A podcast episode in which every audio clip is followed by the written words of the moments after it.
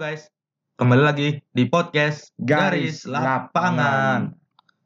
Setelah kemarin timnas Indonesia berhasil menaklukkan Singapura dengan Skor 4-2. Sangat dramatis tentunya ya.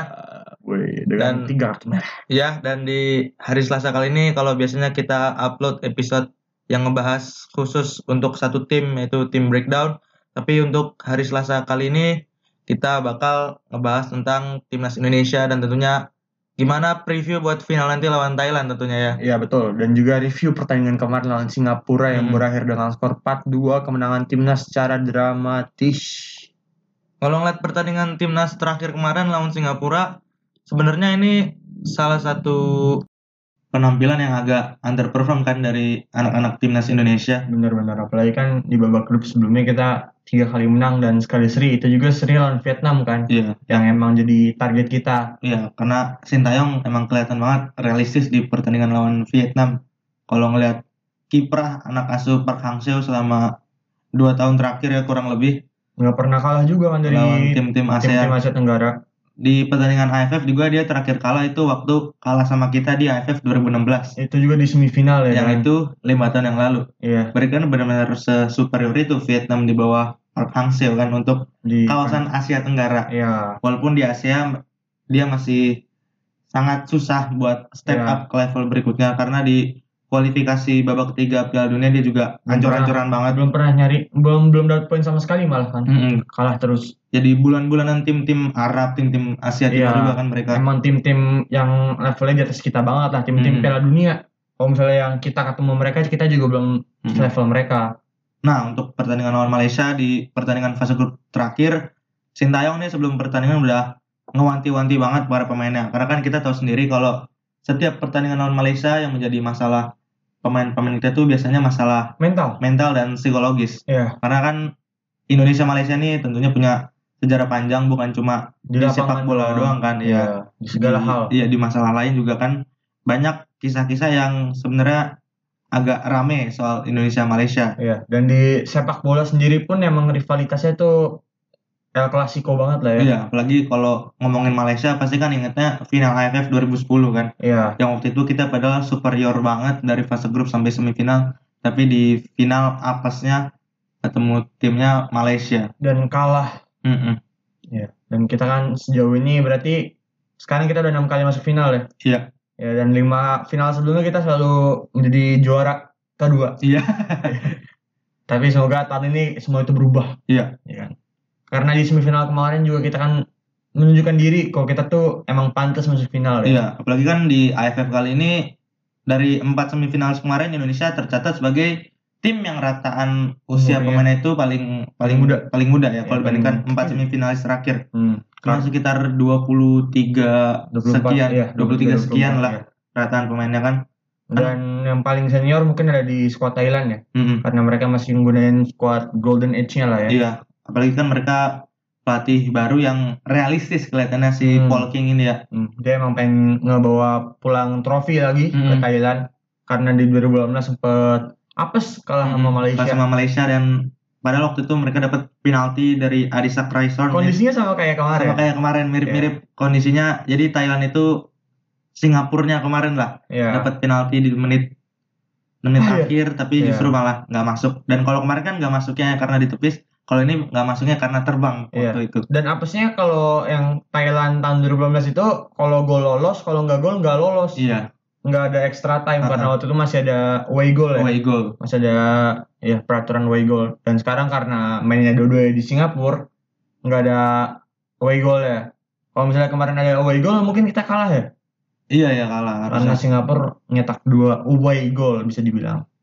nah balik lagi ke pertandingan lawan Vietnam pas fase grup terakhir kemarin Sintayong juga udah bilangin ke pemain-pemainnya kalau misal kita kemasukan duluan tetap harus tenang Hmm. tetap harus bermain sesuai instruksi dan strategi yang apa yang Sintayong inginkan kan kemarin Benar-benar. dan terbukti setelah kemasukan satu gol yang bisa dibilang gol yang Cukup beruntung lah cukup ya. beruntung lah dia Nice. dapat bola buangan yang gak perfect dari Irfan Jayan akhirnya dapat bola muntah dan dapat kesempatan ruang tembak dan akhirnya masuk Gol. Itu juga tendangannya emang bagus sih. Mm-mm. Itu di blind side-nya dari Nadeo lah ya. tapi setelah gol itu justru anak-anak timnas itu kelihatan yang padahal masih minim pengalaman jam terbang kalau bisa kita bilang secara pengalaman main level internasional kan. ya level timnas lah ya bisa Mm-mm. dibilang tapi ya di situ kita ngelihat mental pemain timnas tuh udah dibentuk lah ya Mm-mm. malah Malaysia yang habis kebobolan satu dari Indonesia Iya. yang mentalnya kelihatan drop Karena gol Indonesia pertama itu gol dari Irfan Jaya Jaya. itu bener-bener emang gol-gol gol latihan sih Iya, kelihatan banget gimana Ricky Kambuaya menjadi penipu buat para Dami pemain belakang gol. Malaysia. Ya. Terus gimana Witan Sulaiman yang pergerakan tanpa bolanya yang bagus banget iya dan apalagi uh, final pass-nya dia ke Irfan Jaya padahal kalau nggak salah ada 3 4 pemain yang kosong di kotak penalti Hmm. di kesempatan itu tapi dia passing, cutback dan Irfan Jaya yang finishing waktu itu. Iya. Dan mungkin uh, pemain Malaysia agak sedikit kaget dengan gol itu soalnya pergerakan Witan yang sangat bagus tuh kayak hampir kelihatan seperti offside ya. Iya, Padahal itu enggak dan akhirnya ya dari gol pertama itu kecetak gol kedua, ketiga dan gol keempat. ya karena emang waktu pertandingan itu kelihatan banget timnas kita mainnya emang fluid banget sih. Mm-mm. Sengalir itu mainnya waktu Iya. pertandingan lawan Malaysia itu. Hmm. Nah, pada habis pertandingan itu kan bener-bener pressure-nya setelah itu langsung semua media, semua berita apa pun itu, media online lah, koran ataupun media-media TV ngebahasnya tentang timnas Indonesia. Hmm. Mau itu timnas secara keseluruhan atau kita apa di media itu ngebahas satu persatu pemain ya. Mungkin Karena ada- kan di hari itu kita menang besar, menang lawan Malaysia dan mulangin Malaysia, dan jadi juara grup jadi juga. juara grup juga. Iya. Ya itu bener-bener hari yang sempurna buat timnas emang waktu Iya, itu. Emang udah perfect day buat pencinta timnas lah ya. Mm-mm. Terus lanjut dari hasil juara grup itu kita ketemu Singapura. Yang runner up grup A Ya. dan juara grup A itu Thailand yang eh, harus memaksa mereka ketemu Vietnam menjadi runner up di grup kita. bener. Dan pertandingan leg pertama juga berjalan cukup ya timnas nggak terlalu superior mainnya seperti lawan Malaysia lah ya. Karena, Mungkin karena ekspektasi kita kita masih keinget-inget cara main kita waktu lawan Malaysia. Jadi waktu lawan Singapura mungkin kita ngelihat kalau pertandingan itu kita underperform banget ya. ya soalnya emang menurut gua di pertandingan lawan Malaysia tuh Indonesia bener-bener ngelewatin semua ekspektasi pen- pendukung kita sendiri lah ya. Kalaupun menang mungkin menang nggak 4-1 ya waktu Iya. itu. Karena kan ya Ya Indonesia Kita- Malaysia lah ya. ah, kita tahu Bisa juga selevel. Malaysia kedatangan pemain keturunannya yang dari Eropa main di Hmm. Liga Champions, Dian Kuls, Iya, Dan yang di pertandingan lawan timnas juga Dion Kus belum terlalu maksimal karena Hmm. emang terlalu mepet jadwalnya Iya, ya. jet lag juga pastikan Masih dia. jet lag banget kan pusing banget itu kan dari kan Eropa. Sintayong juga cerdas banget dia gimana dia tahu Egi Maulana Fikri dia baru datang waktu Yang pertama Habis satu leg pertama Leg ya, pertama tapi ya. Sintayong langsung mikir ini pemain baru sampai, jadi nggak mungkin langsung kita mainin, kita istirahatin dulu. ya dan Full di leg, dia nggak main sama iya, sekali. dan di leg kedua juga kan sempat mungkin pemain-pemain Singapura dan pelatih tim staff semuanya ngekspektasi Egi bakal start ya. Pasti udah mewanti-wanti kalau pemain nomor 10 ini harus dijaga. Pasti Iya. kan dari tim talknya mereka udah kayak begitu kan pasti. Dan bahkan di sebelum satu jam sebelum pertandingan ya, PSSI sempat ngepost foto yang kita bikin spekulasi tuh Hmm. Egi bakal starting soalnya Foto jersinya berderet Iya. ada Witan, Semua starter lah, semua starter. Rianto, pokoknya yang langganan starter tuh iya fotonya jersinya itu berderetan dan di tengah-tengah itu ada Egi. iya dan ya mungkin itu kita udah ekspektasi Egi bakal starter Iya. kan. Dan gue berpikir di pertandingan itu Egi bakal jadi false False nine. nine, iya. Karena kan waktu itu fotonya ada juga foto jersey Rumakik sama jersinya Witan. Iya. Dan itu ya pokoknya Witan sama Rumaki kan sebagai winger lah ya. Iya. Dan Egi bakal taruh di false nine. Ternyata kita semua salah. Iya. Egi di cadangan. Dan ya kejutannya bukan cuma di timnas Indonesia doang sih. Mm-mm. Di timnas Singapura, juga ada Singapura kejutan ada karena karena tiga penyerang utamanya si Ihsan, Syawal Ihsan. sama Faris semuanya cadangan. tapi karena Iksan mungkin di pertandingan sebelumnya juga Cedera. sempat mengalami sedikit Iya. masalah ya karena kan Setelah nyetak gol habis nyetak gol kan? langsung minta diganti dia kan. Hmm. Setelah selebrasi langsung diganti sama striker lainnya ya. Mm-mm. Dan Faris yang ngagetin, cukup ngagetin di taruh cadangan ya. Iya. Dan babak kedua main, ya kelihatan sih timnas Indonesia bakal walaupun 9 lawan 11 ya waktu itu udah. Mm-mm. Waktu 10 lawan 11 dulu sih kan sebelum Irfan kena kartu merah. eh, timnas kelihatan sedikit tertekan ya. Iya, karena kan mereka unggul secara jumlah pemain. Itu berarti mungkin dalam mindset mereka mungkin berpikir kita unggul Bakal nguasain, pemain, bakal nguasain kita harus cepat-cepat mencetak gol. Mungkin Iya. dalam pikiran mereka begitu. Karena kan kondisinya satu sama tuh itu. Mm-mm. Tapi jatuhnya justru malah jadi kesannya terburu-buru banget kan. Iya. Jadi kesannya strategi nggak jalan, mereka juga frustrasi, pertahanan Singapura nggak tembus-tembus, Iya. dan akhirnya justru bikin pelanggaran yang di sepertiga pertahanan kita dan akhirnya justru kita kemasukan lewat free kick, Free kick yang, yang bagus, bagus. banget itu. Kick. Sulaiman nyetak gol free. kick. Dan mungkin hal yang benar-benar menarik buat dibahas tuh gol pertama Singapura ya. Hmm, Karena itu di situ benar-benar kelihatan kita panik banget waktu nge-clearance bola dan gagal clearance. Akhirnya bolanya balik malah ke kaki nomor 15 Singapura kita kan sejauh ini udah kemasukan 7 gol. total. Empatnya itu dari skema set piece lawan, Heeh. dua dari corner, dua dari free kick. Iya. Dan ya dua free kick itu free kick kedua lah khususnya itu benar-benar gol free kick yang dibilang kelas lah ya. Iya. Maksudnya bukan salah siapa-siapa mungkin salah pelanggarannya doang. Karena itu gol emang berkelas. Kalau misalnya gol-gol set piece yang lain mungkin yang bisa sebenarnya masih bisa dinetralisir sebenarnya kan. Iya, apalagi gol pertama Singapura itu kan di injury time ya. Hmm. Apalagi habis kena kartu, Kartu merah merah, pemain. Singapura. Mungkin dalam pikiran pemain kita juga berpikiran Bakal aman nih. bakal aman nih, udah injury time, mereka dapat kartu Satu merah, pemain. kekurangan satu pemain. Ya udah kita buang-buang aja bola tapi justru jatuhnya malah nggak bagus Salah, itu jatuh bolanya dan akhirnya mereka dapat ruang tembak dan justru kita kemasukan di Iya. Bener-bener buzzer beater Iya, ibaratnya itu kan. benar-benar abis kita kick off langsung habis pertandingannya kan. Di momen itu mungkin mental pemain Singapura tuh awalnya drop banget, Iya. tiba-tiba langsung naik. langsung naik lagi. langsung loncat lagi karena dari kartu merah langsung berbuah gol. Mm-mm. Nah, Dan terus masuki babak menit-menit akhir aja langsung Iya. kita bahas golnya Arhan. Nah, ini kan kalau kita bilang tadi jadi kesannya justru terburu-buru. Mm-mm. Apalagi Hasan Suni di pertandingan ini benar-benar Bagus on banget. fire banget. Respect buat Hasan Suni ya. Semua bola dia tahan.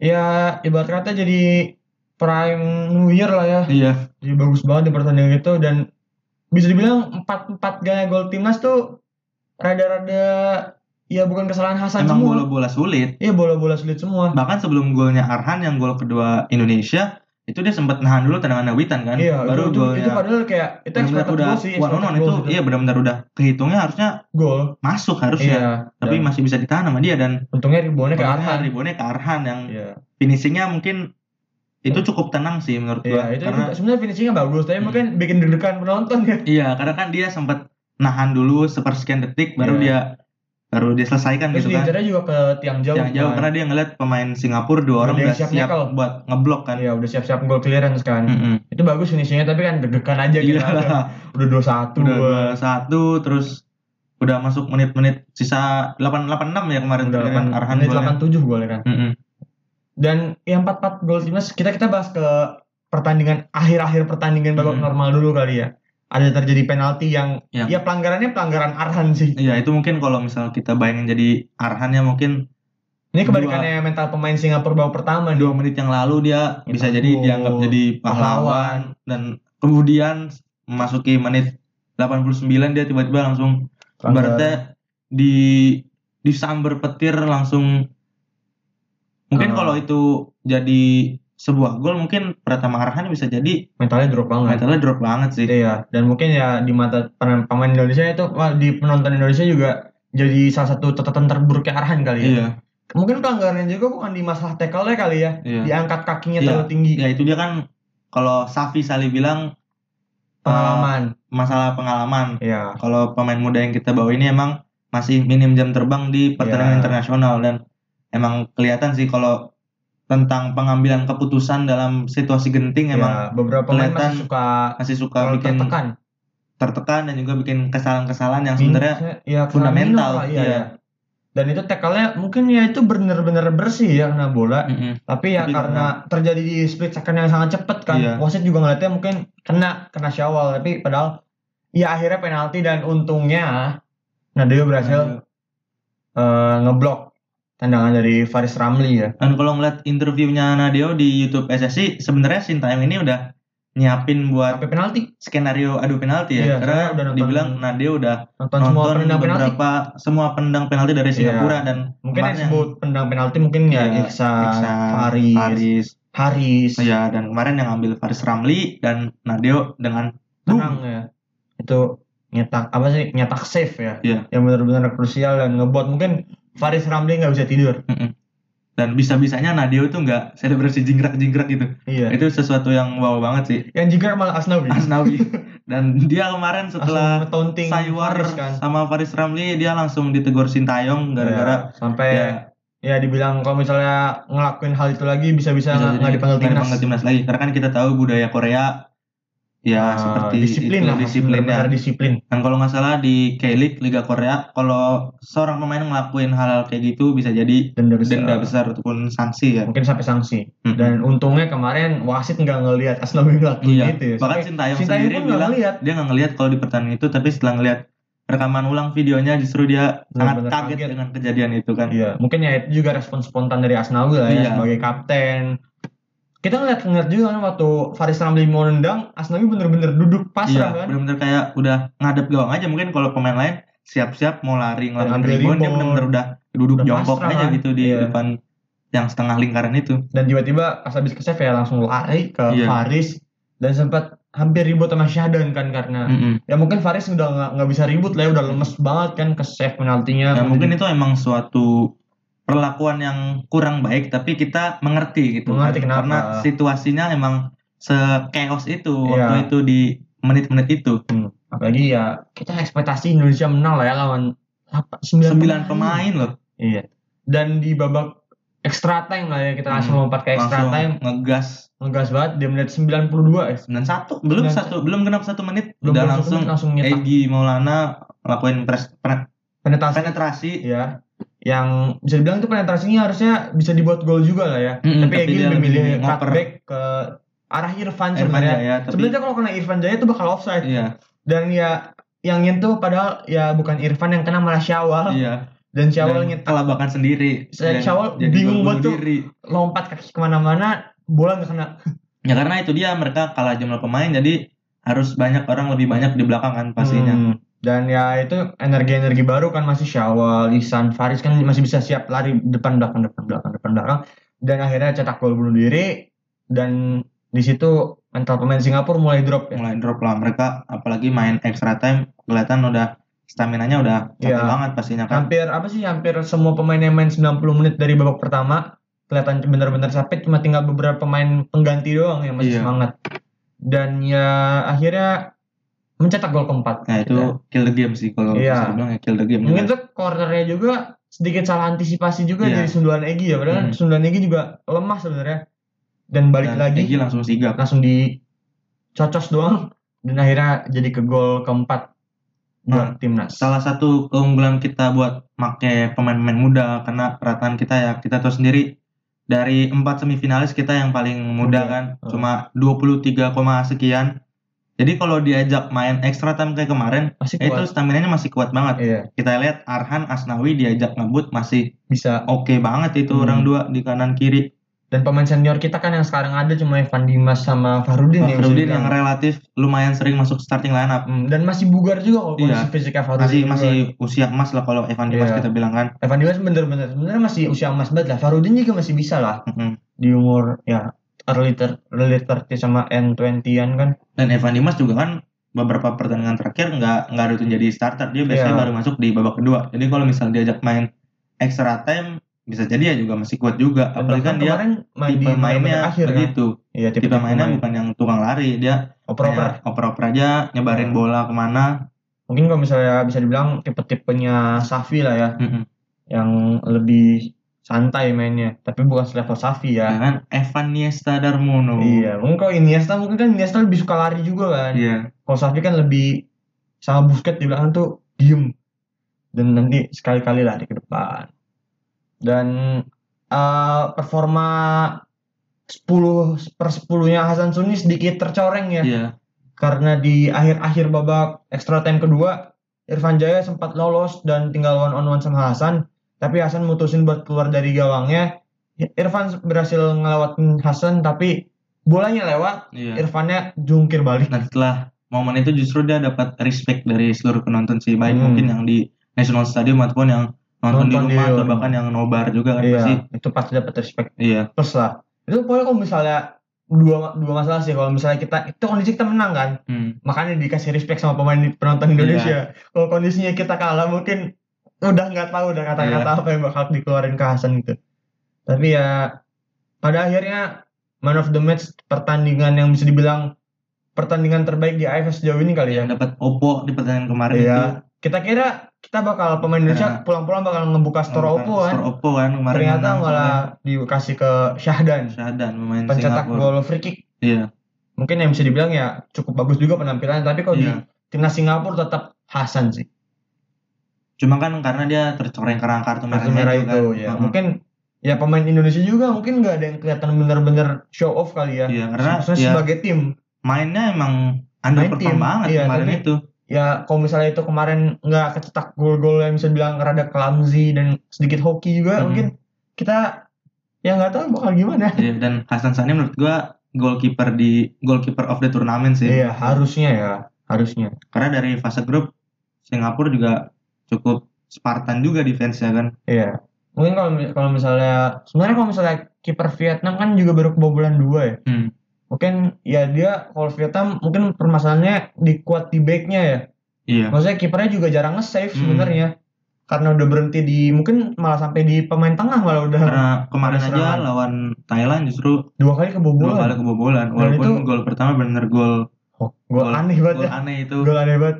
Pertama-tama ya kesalahan antisipasi back, terus pertama operan dulu deh. Operan, operan Operannya- final pass-nya. Final passnya dari pemain Thailand tuh Iya. benar-benar ngagetin sebelum kita. sebelum ke Canatif karena kita kira Iya. bakal ke intercept itu ya. Iya.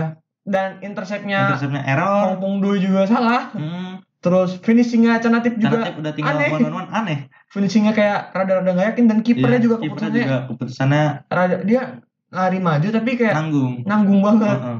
Dan golnya juga itu grosor lama loh. Mm-mm. Dan hampir ke intercept juga kan sama pemain yang salah intercept awal Hong Pung. Iya, tapi akhirnya gol untuk gol kedua Thailand benar-benar kelas bener. Itu levelnya emang Liga Jepang ya Canatif udah cakep udah banget dah cakep banget itu.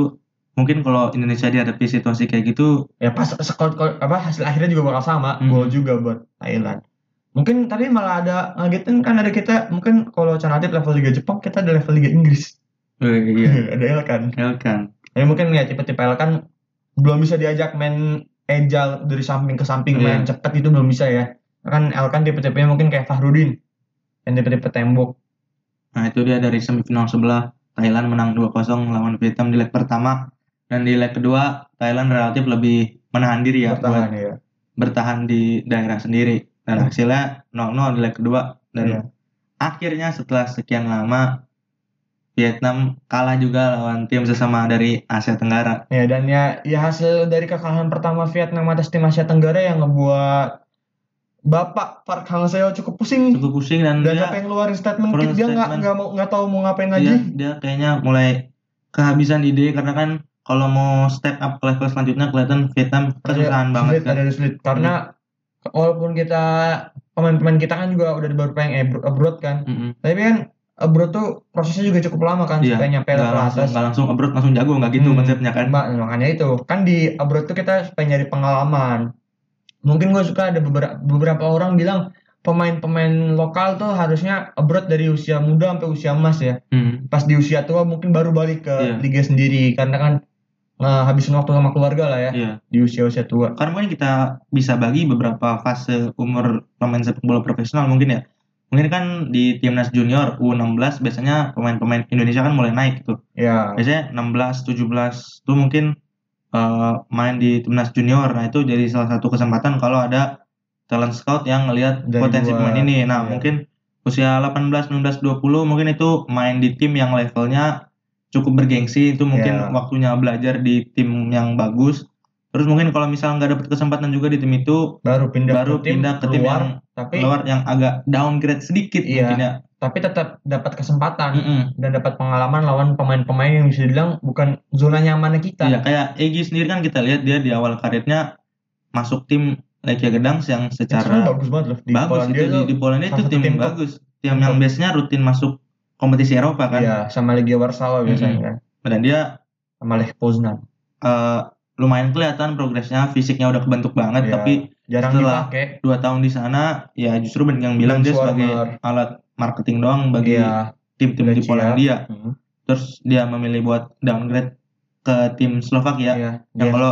Ya secara realitanya kita bilang itu agak downgrade tapi Hmm. Senica tetap tim yang lumayan di Liga Slovakia. Dan lawannya juga tetap bukan Mm-mm. kalau di Liga Inggris kan lawannya udah zona nyaman banget lah. Walaupun Senica bukan tim yang kontender juara tapi ya levelnya tetaplah Eropa karena kan di sana tempatnya belajar. Iya. Egi sekarang mulai masuk usia 20-an awal 21 21 20. dia 21 22 lah dia. Iya. Dan sekarang ada juga Witan yang main di Lechia juga. Gdansk, Ya karena kan dia agak agak di bawah Egi sedikit usianya Usia, karena kan kita iya. bilang tadi kalau umur-umur awal masuk usia profesional main di tim yang agak gede buat belajar di sana karena kan tim-tim sekelas Lechia mungkin fasilitasnya Baik. lebih lebih lengkap ya Iya, kalau dan dari stadionnya juga kan kita bisa lihat kan stadionnya juga benar-benar mewah kan. Nah, stadionnya jadi final Liga Eropa Iya, kemarin waktu MU kan. Villarreal kan. di mainnya. Dan ya sebenarnya kita berharap pemain-pemain timnas nih AF dijadiin dijadiin ajang buat tiket ke Eropa ntar Iya. kan. buat ngeliatin skillnya ke para talent scouting Hmm, Sampai kan highlight beberapa highlight dari AF ini kan masuk ke beberapa akun media, bola besar kayak luar. Bear Football ataupun Iya. Virtual Iya, di, ya itu jadi salah satu step lah ya, Hmm. step by step lah kita harus. Nah kalau ngomongin pertandingan final lawan Thailand nanti gimana menurut lu? Kita bahas leg pertama dulu. Main besok tanggal 29 hari Rabu. Bener-bener besok ya. Hmm, benar-benar besok. Ini Iya. Hamin satu Kita untuk apakah timnas Indonesia bisa mencatatkan sejarah sebagai juara atau mencatatkan sejarah sebagai, sebagai runner up terbanyak ke enam kalinya. Iya, dan kita semua pasti berharap satu satu dua lah ya. Kita Mm. maksudnya udah udah masuk final, ya harapnya juara dua. Satu langkah lagi. Satu langkah lagi dapat ke trofi, tapi kan kita tahu sendiri ini jadi tembok terbesar buat kita. Iya. Ada Thailand. Eh, mungkin ekspektasi gua ya kita bisa lah ya menang tipis. Tapi nggak bisa berekspektasi lebih dari sekedar berdoa lah Iya. menang. Karena kan AFF ini finalnya nggak cuma 90 menit ya, tapi Dua 100 pertandingan. 180 menit lebih juga bahkan kalau ada kalau misalnya ada extra time. Mhm. Eh, tapi jujur gue lebih milih kalah dari Thailand daripada kalah dari Vietnam ya. Tapi ya kalau bisa menang Menang lah, menang lah. Karena kan kemarin juga sempat rame orang Indonesia yang justru mendukung Singapura. Singapura, Thailand, lain. Vietnam Iya. Bahkan dia bilang kemarin kita main di Indonesia loh Iya. menang 4-2 itu. Dia tinggal di mana? Ya, mungkin ada beberapa orang yang nyari muka lah ya di Iya, kondisi-kondisi euforia yang bener-bener tinggi ini. Heeh, Ya, semoga nggak usah diladenin, diemin aja. heeh. Dan Sintayong juga sebelum pertandingan udah ngeluarin beberapa statement kalau dia realistis sebenarnya tim yang semifinal sebelah Vietnam dan Thailand sebenarnya ada satu level di atas kita. Ya, Tapi Sintayong tentu punya sebuah racikan tersendiri yang Iya. tentunya bakal mengejutkan semua pihak. Mungkin asisten coachnya sendiri bisa jadi kaget juga dengan Iya. pilihan Sintayong kan. mungkin kita pernah lihat Korea Selatan menang lawan Jerman, mungkin Iya, Jerman dan Korea Selatan tuh levelnya bener-bener jauh ya, juara Iya. dunia sama tim besar Asia tuh iya, jauh banget. Suatu karya bisa menang walaupun di pertandingan itu Jerman bener-bener nguasain pertandingan, Uh-huh. tapi kan ujung-ujungnya semua pertandingan bola tuh hanya gol yang Iya. menentukan. Dan gol bisa terjadi satu serangan langsung gol bisa. iya. Tapi ingat mereka punya Son Heung-min kita enggak. Kita punya Egi. Oh iya, benar juga. Iya. Kalau misalnya di Jerman punya banyak pemain kelas, kita lawan cuma Thailand kok, bukan Jerman. Yang mungkin Thailand punya Cantik Song kerasin doang. mungkin. Iya, mungkin cantiknya Jerman tuh Gnabry. Tapi ya beda lah, udah bodo amat lah. Gnabry dulu belum ada. Iya. Belum muncul di timnas Jerman. Ya dulu Ruiz berarti. Enggak, dulu emang dia ikut. Ikut, Oh iya ikut ya. Kan golnya Toni Kroos yang lawan Swedia dari free kick kan Iya, berdua sama Iya, Ruiz. benar Ruiz. Iya. Ruiznya sampai bingung kok bisa gol. Iya. Ya udah, mungkin hari ini gitu aja preview dan review. Oh iya, satu lagi. Salah satu keuntungan AFF main terpusat di Singapura adalah timnas Indonesia tidak terganggu oleh agenda-agenda tidak penting diundang ke rumah pejabat-pejabat. Semoga tetap fokus buat pertandingan final Benar. nantinya. Amin. Ya, amin. Semoga nggak ada politik apa-apa di sini. Iya. Ketua PSI, ya Assalamualaikum. Ya, mungkin gitu aja episode kali ini. Eh, tungguin kita lagi sampai semoga nanti final kita juara dan Ya mungkin episode berikutnya timnas Juara. kita udah ngebawa keunggulan dari leg pertama. ya Amin. semoga amin dan sampai ketemu lagi di review leg pertama final AFF 2020 timnas Indonesia lawan Thailand. Ya. Thank you guys. Bye bye. Ciao.